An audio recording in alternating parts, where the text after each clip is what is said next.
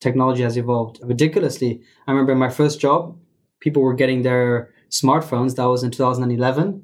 And I was still running around on a more classical phone with a new interface, and that was it. The and one that had Snake? I well, not the one that had Snake. I did have I did have the Nokia 3310. I think at some point. I think I had a Sony Ericsson as well. But it's just funny when you realize that you were also there throughout a new technological boom. Like there's literally a technological boom every two years now versus before where it was yeah. maybe every five or ten years. It's incredible. You are listening to Tech Unfiltered. My name is Nora, and I'm sitting down with creative technologists to talk about the latest tech trends, the lessons they've learned, and how to navigate it all.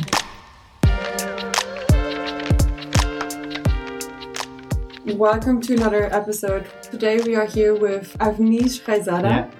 So you're the UX specialist and customer experience advisory leader for Devoteam, mm-hmm. right? So maybe introduce yourself a bit to our audience and explain what you do on a daily basis in Devoteam. All right. So my name is Avi. For everyone, that's probably easier. My official title is Experience Advisory Lead, and uh, my role within Devoteam is quite diverse.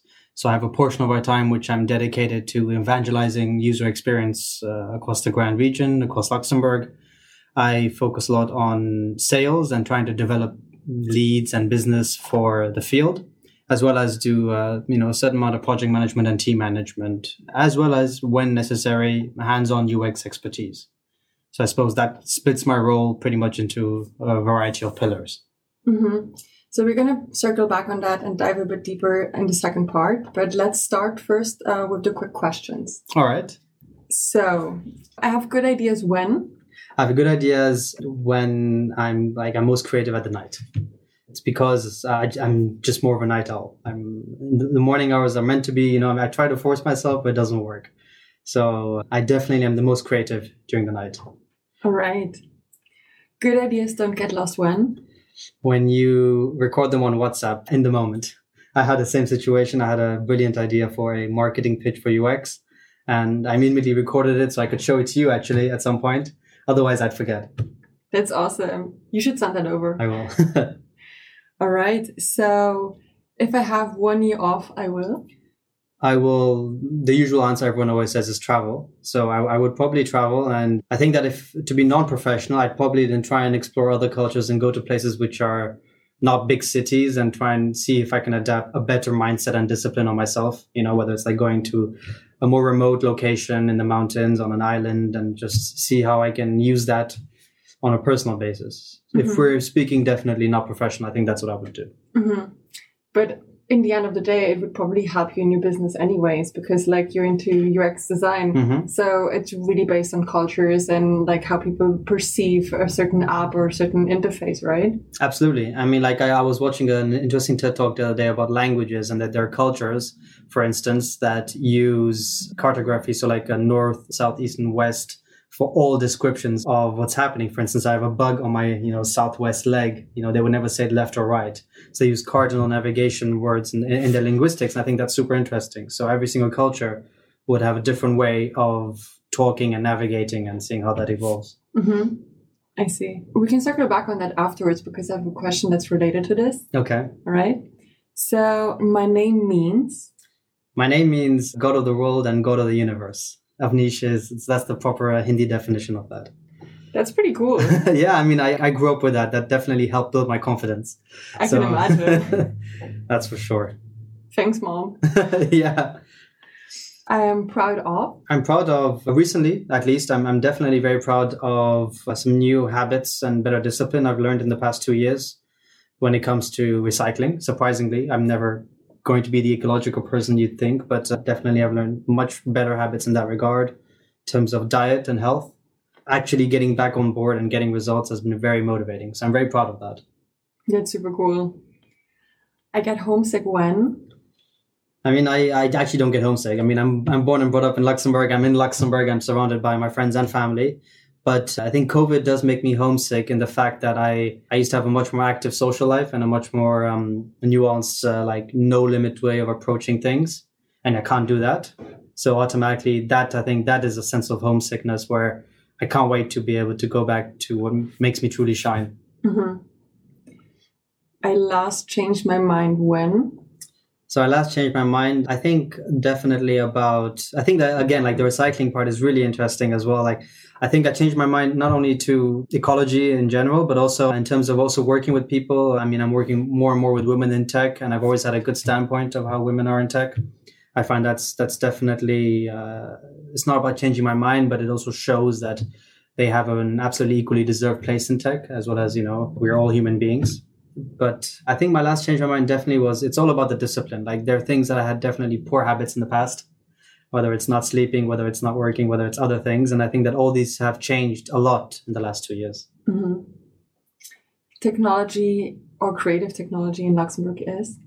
I'd say a technology in Luxembourg is my first thought was progressive I think that it's very varied here because you have, you know, Luxembourg Space Center launching new laws and being very innovative. You have many startups working in blockchain technology. And on the other hand, you have institutions and the finance and insurance industry that are still either very modern or not at all. So I think that there's a lot of room for progression in Luxembourg and for user experience, definitely as well. Like it's getting there, but there's so much more that can still be done. Mm-hmm. Would you say that Luxembourg is a bit behind on other countries? I think to rephrase my answer, I think that it's not behind per se. They are. It is simply um, evolving and progressing at a different rate in different fields. In some, it is a leader in the world. It is the first country in the world to put out space laws uh, to some certain extent. On the other hand, it's still very, you could say, almost old school or following an, an old school methodology when it comes to technology, tied to many, you know, risks and regulations and laws. So it's also not because of the company not wanting to do that, but it's because of what is imposed. And I think that is where Luxembourg is slightly different, that you want to go forward, but you have to understand at what rate that can happen. Mm-hmm, mm-hmm. That makes sense. So let's dive a bit deeper into what it is exactly that you're doing, right? So at the moment, I feel like there's a lot of people throwing around the words UX, UI, CX. And could you explain us a bit what's the difference between the three? Uh, sure. I think that the easiest way to ever explain UX to anyone else, especially what I use in my day to people who are non digital, you could say, it's definitely talking about how they interact with a product that they're used to. So, for instance, I always use the Facebook example that you're trying to upload your picture in two or 10 clicks. It's my job to define that you can do it in two and that you have a good time doing it. Or you're in a restaurant and they need to serve you wine at a particular time and that, you know, you're having an intimate conversation and the guy disturbs you. It's a poor you know service experience you know that could be considered as customer experience to some certain extent but as well as user experience because you're the user you're the client and and so forth. So there's many basic examples you can give to define that a user experience and customer experience is defining these interactions you have with other people or other products and services that can be more pleasurable more joyful and more efficient mm-hmm. so uh, in, in a technical way it's more often related to I'm going to build a product which is more intuitive, more accessible, and that I can have a easy onboarding, a more pleasurable experience using it instead of, for instance, I have to work in Excel and then in meetings and then this and that. There's no link between these products. Mm-hmm. So Microsoft has a great way. It's built an ecosystem of products that are very in line with one another. And our job is to provide a more complete experience to our customers. And then the last one, so UI, it's obviously, you know, user interface. And that is, I think, what everyone understands from these terms. They always think design. Mm-hmm. And UI is actually that portion of the work where you need to define and design a aesthetic user interface that's actually pleasable to the aesthetic eye and how you can have different empathic reactions when you see it. So when you do marketing material, that is UI work, but it's also backed up with marketing material because it's, and it's also going to be very customer centric because you're targeting a particular audience. Mm-hmm. So I find that is, you know, user experience, customer experience, and UI are three completely independent categories, but can influence one another. Mm-hmm. So right now, are you working more in UX or UI? So I never, I mean, I never prided myself on being a UI expert. I, I can do it. I'm, I'm mm-hmm. experienced mm-hmm. in it. I have a, I find that I have a phenomenal critical eye. So I have the ability to guide better designers than myself onto what is more approachable and what will be better received upon by an audience. But building that and doing that is not my particular field of interest. I find that I'm always going to be working in the UX side of things, doing workshops, doing research, which is again a different job, but that's where I feel more comfortable and understanding how I need to build a product that responds to my customers' demands and then specifying it and handing that over to a, a competent a team member, a competent colleague who can then do the UI work on top of it. Mm-hmm. So that's what we usually do. We have a very good uh, collaboration in that sense. I can build the skeleton of a prototype or a mock-up, and then she or he can come in and add all the branding and all the colors for you know to, to use a common term for it, and add the actual look and feel to it. Mm-hmm. So what would come first? First user experience, or and then user interface, or the other way around? So that's the biggest problem today in the country. Everyone thinks that UI comes first before everything else. And that's why when people have a brilliant line that, you know, if you are surprised at the cost of good design, look at the cost of bad design. And that's more often than not the cause of it.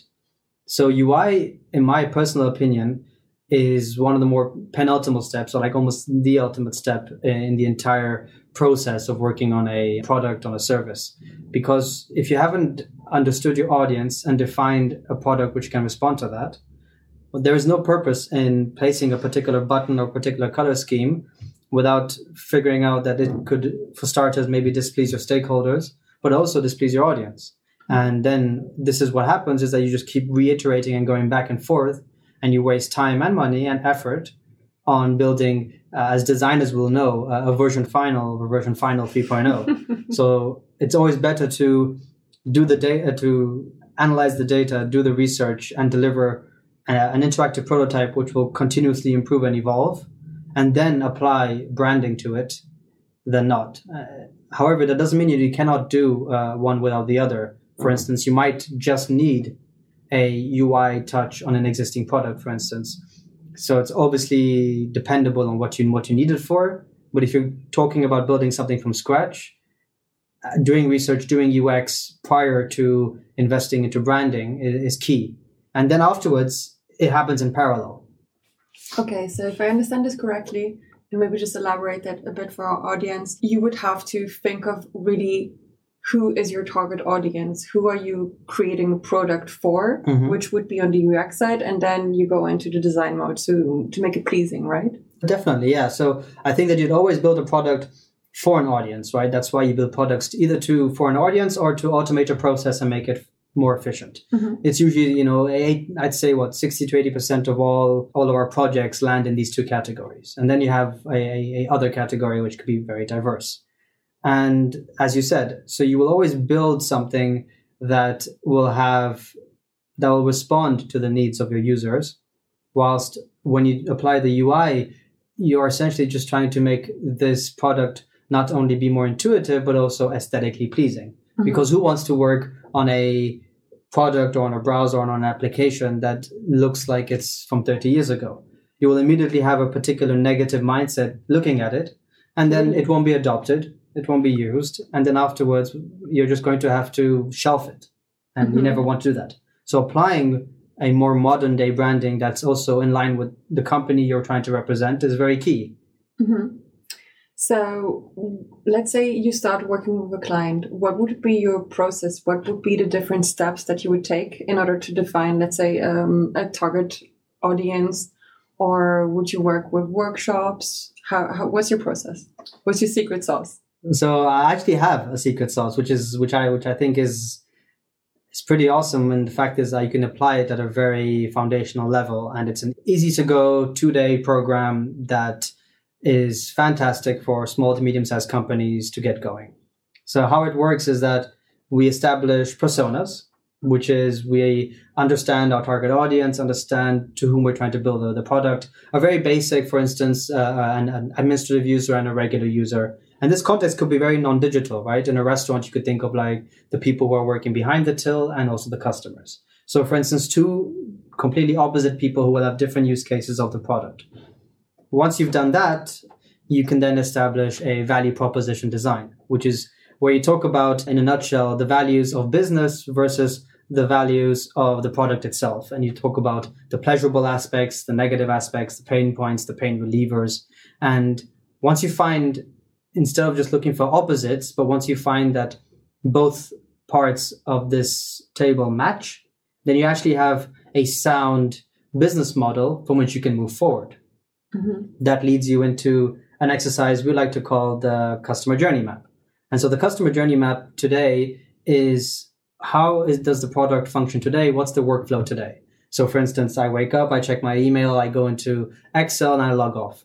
Now, this is maybe not a pleasurable experience at particular moments of the day, but then leading into the next exercise, the service blueprint, it's the architecture of how I would want this product to look tomorrow. So I would then, in the customer journey map, define each step, how I empathically feel, happy, sad, angry, or frustrated. And in the service blueprint, I will redefine each step, but by taking all the data I've already acquired and focus on how I want the product to look in the future. Mm, that's super interesting. I think there's a lot of people out there that are going to want to work with you now. I uh, hope so.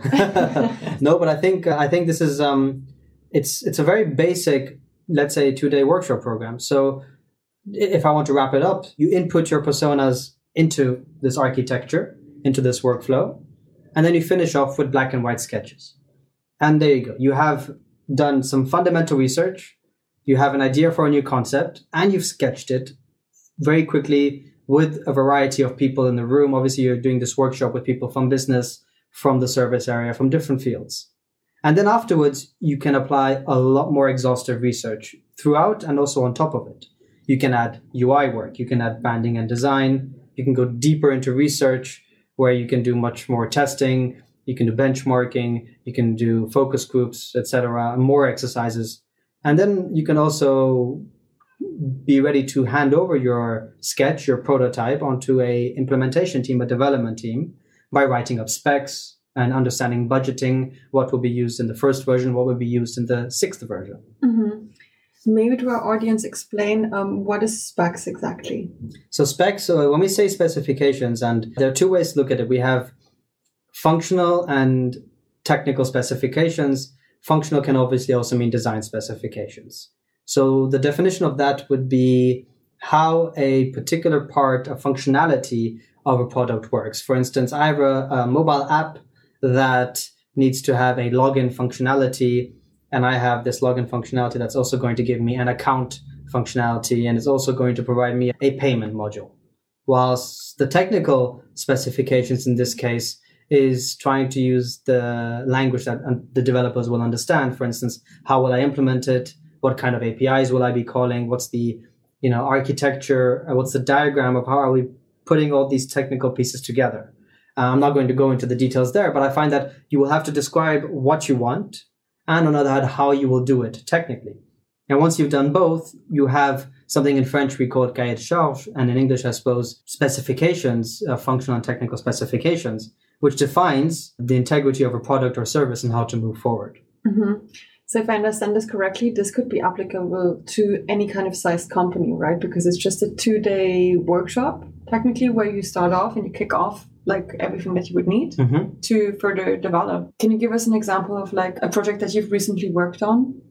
I mean, so so recently I've actually been doing a, lot of a variety of things in project management, but the the last UX project I did was extremely interesting. So we had a two day workshop and it was a pure UX project. So they asked us to dive deeper in the research part. So we integrated user interviews, which took an extra few days, more like a few hours to having to call all of the individuals and then write up reports. Mm-hmm. We'd have benchmarking where we do a lot of competition analysis to see what other products are on the market. We did some extra focus group exercises as well on top of the interviews both during the ideation phase where we're talking about what we want to build, but also at the end to showcase what we built and see that is this responding to what we talk about to see that if there's any last minute quick wins we could implement. Mm-hmm. And once we had completed all that, we also in parallel with a designer, so a UI designer, we were working on the prototype and it was continuously evolving. And the, the goal of this project was not implementation. The goal of this project was to provide a prototype with specifications so that the company can then later on decide will we build this and how will we build this but our job was it was probably one of the more exciting ux projects we've done because it was purely oriented around experience and an excessive amount of other exercises which the average company doesn't always want sometimes they want to build an intranet a website a small product where a few days workshops and then a few days to draw and sketch is enough but that's gives them all the information because then afterwards you, you, you the most important thing to understand here is that you often reach a point of redundancy. You often reach that point where asking 100 people the same question after the 14th person you're going to get the same answer so unless you remodel your question or remodel your journey it's not going to change mm-hmm. so that's a, a ux person needs to make that decision whether they remodel the questions and keep digging further or whether they feel that this is enough to build a first version of the product a proof of concept and then move further mm-hmm. So currently you're working at Devoteam and you obviously have teams that could like continue the process. So you could do the UX and then somebody else could take over and do the development phase, right? Mm, absolutely. So the, the UX part in most of our projects here at Devoteam, it's we're a very product focused company and we have a lot of micro squads that work on projects. And we always involve user experience in all of our projects. And to some certain extent, I would even consider change and adoption a very important pillar, but it's obviously very different. Uh, the approach is, is definitely part of experience as a whole, but not part of UX. So if we don't, if we're not implementing practices in terms of design and research, we're implementing good practices of change and adoption. And I find that these all go together. And this is usually in the beginning parts of our projects, in the analysis part phase of our projects, which is then handed over to a technical team to focus on delivery. But we still are collaborating throughout the project because we don't just hand over and move on to something else. Mm-hmm. We hand over, but also oversight to make sure that it's properly implemented and that the requirements are, if they're changing, how can we adapt to that, etc., etc. Mm-hmm. So the change part would basically be how do people adopt afterwards that the project is finished? How do the teams respond to the change that happened in the company, right? Absolutely. How, how do they adopt a product within the structure of the company? How are they going to bring awareness on using the product or service? How are we going to communicate to them through marketing, through trainings, through seminars? And what is the level of support they'll be getting? It can sound very boring, but on the other hand, there's no point building a product if you're not going to actually provide a platform or, an, or a, a, method for your employees to learn it, understand it, and feel comfortable with it. Mm-hmm. So we have a customer success manager who's completely responsible for that. And I think that being a UX designer or a UX expert or UI designer, you pick up a lot of these variety of skills, such as change and adoption. So you are also able to contribute to that factor of the work. Mm-hmm. Right. So I was wondering since here we have like a big creative department versus let's say technological department how do those two in your opinion merge together as a creative tech studio? Do you think that's something good? Do you see the future going there? Or do you think that maybe people can also just continue doing things the way they're doing them and just stick to technology solidly i think that uh, user experience is definitely becoming more and more important every day. I find that developers are going to be having to have if they're not already doing UX innately, they will be doing it eventually. And our job as a UX designer or UX researcher or UX writer will completely evolve as well. Mm-hmm. So in Devoteam, for instance, we have our creative tech. It's a combination of creating the, uh, a multidisciplinary squad that can deliver products and services and maintenance at a variety of levels, being continuously product focused, agile, also with a continuous delivery model. And I find that this is a lot of, you know, technical words, but it's essentially just a squad of people who are trying to collaborate continuously. And I find that this is an ecosystem that all companies are trying to implement today, but it's not always feasible. Mm-hmm. Sometimes it can be very strict from the top down. And sometimes people think it's too innovative, too modern, and that it will disrupt the workplace. Mm-hmm. So I am a strong believer that this is the more efficient way to go because it has proven results and it's not uh, i mean agile wasn't the agile manifesto dates back to i don't even remember now 10 20 30 years ago when some men were in a room and people thought that it was going to be very masculine until they realized that some of the wives of these men said that why don't you guys actually constructively discuss this and write down your ideology? And mm-hmm. through that they built the agile manifesto. And it's the same concept that once you put together a, a methodology and a framework and you can implement that it's only up to the companies to bring it forward and keep evolving it so this brings me to one question. Do you know who invented? Is there an inventor or like a godfather of uh, UX design? Does it exist? I believe so. I mean, I use Norman Nielsen Group, NNG, as a primary reference for who are the godfathers of UX, who are the godfathers of, let's say, CX, as well as implementing research habits people would say that Apple were the first ones to bring sleek and sexy design into the mainstream world via their products and their product line and the vision they had. Um, design thinking existed quite a while ago, where the design thinking was actually, I think, from the 80s, even where wow. a company in, in the States. Um, I might have said something wrong here. It might be IDEO. I need to confirm, but it's a company that is not an expert on a particular sector, but they're an expert in the process of building products. So they could build you a technological product, a digital product, such as they could also build you the next chair, the next radio, the next TV.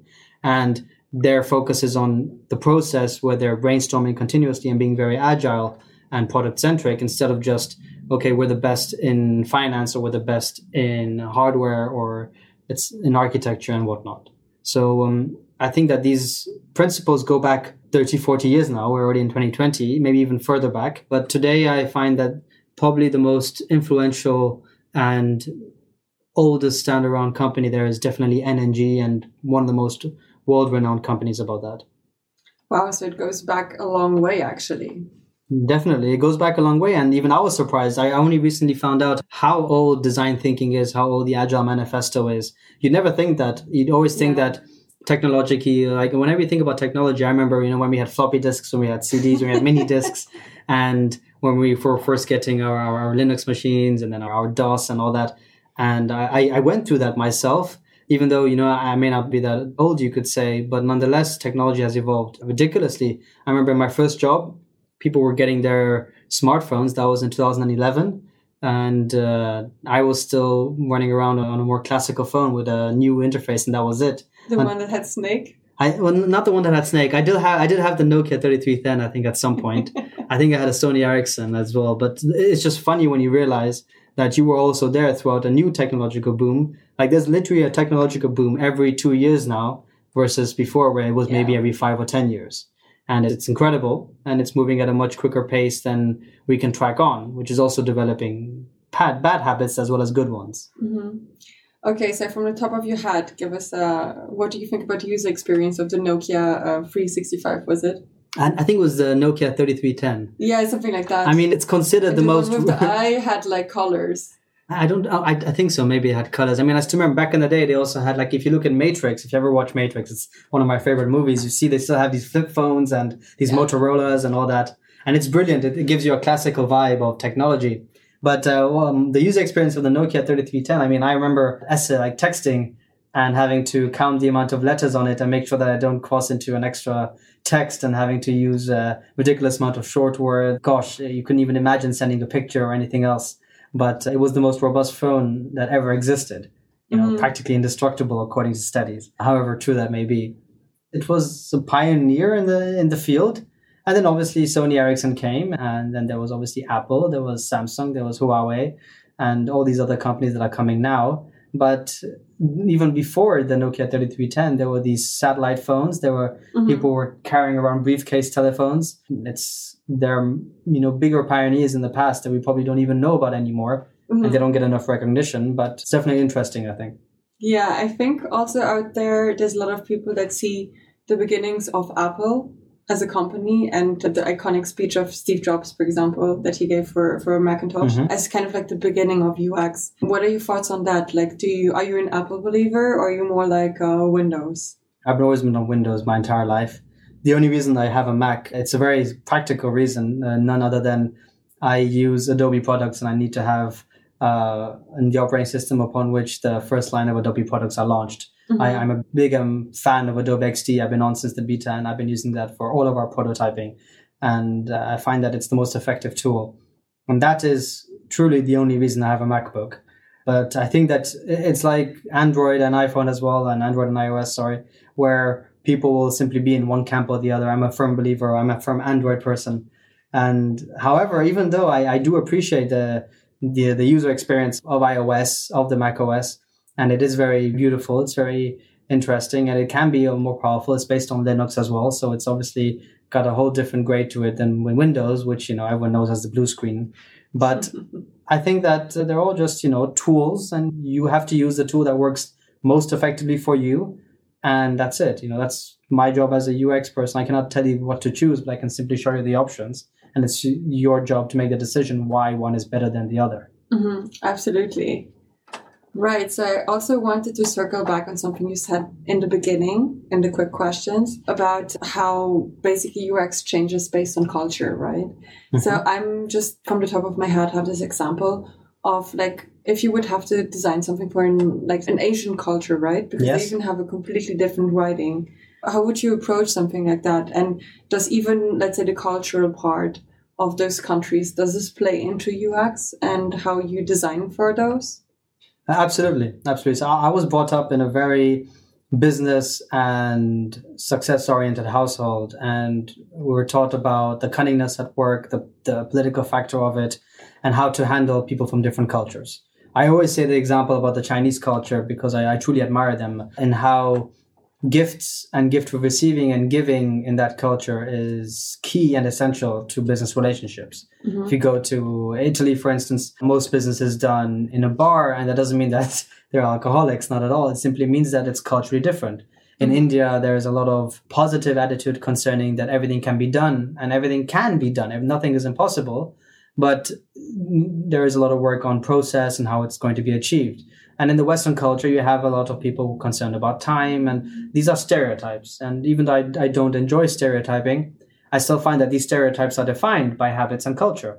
And that fits into UX and, and CX because, for instance, uh, if I go to an Amazonian village or to a village in Bali or in the middle of nowhere you know, on an island where there is a not an under or overdeveloped society, but simply a differently developed society, then how they will interact with the head of the village, for instance, whether it's a man or a woman or, or a child, who knows, then their ecosystem and their political ecosystem is definitely different. Mm-hmm. And how they will be, you know, talking to each other and interacting and doing ceremonies and their religion, all these things influence their way of living and their beliefs. So I need to adapt to them and understand that because I'm entering a world that's theirs and I need to respect that yeah, it goes back to how people conquer and colonialize the entire world. They will always try and impose a particular way, and for some cases, it's been for the better, for some for the worse. But at the end of the day, if you try and destroy the variety of what the human race can offer, then you're indirectly also destroying creativity, innovation, and the ability to keep moving forward. Totally. That's a very interesting point of view. So I was also wondering where do you think then UX is going in the future? Because I've been reading about, let's say, they integrating augmented reality into user experience. There's like a voice um, AIs that are going to be working in the future. Like basically, you can talk to a bot and they're going to give you answers. Where do you think UX is going, and in what terms would you think that it's going to evolve into different branches of the job? Because right now it's more general, right? UX is like one bucket but it could be very specified. So it's it's a very interesting question, and it can be definitely dived into into multiple areas. I always say that UX should not be considered as solely UX. It is experience. Experience is what has always defined the human race and how we interact with anything around us and how we learn and how we grow and absorb knowledge. That is experience. Mm-hmm. So the field of experience is the future. I find it's not how it will evolve into the future. It is the future. And any kind of decision we make on defining our business strategies politically, our everyday life with our partners, with our families, regardless of everything we do, it's an ever evolving experience. And we're always going to be interacting with objects, with materials, with people, uh, empathically as well as professionally and uh, at all different levels uh, in the emotional ranges that we have. So it's not that where it is going in the future. I think everyone is a. I had a tech talk with a call with someone recently, and he mentioned that everyone is a designer, and I find that it's so true. Obviously, we are all experienced artists of some way, and we express ourselves in a particular method. But now, obviously, going back to the actual profession of being a UX designer or a CX expert or a UI designer, whatnot, then I find that, as I said, it's going to be becoming more and more mainstream where everyone is going to pick up these tendencies of being more agile, doing workshops, getting research, studying before simply delivering and building product focus. That is definitely where, let's say, in the next one or two years, more and more companies are going to be jumping on this train and definitely going to be going in that direction.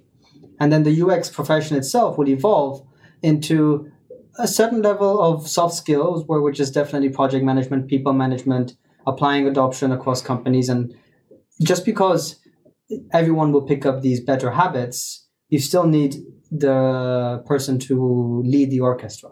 Mm-hmm. So you, cannot just have everyone be an amazing musician if there is no one going to take leadership and ownership on those points.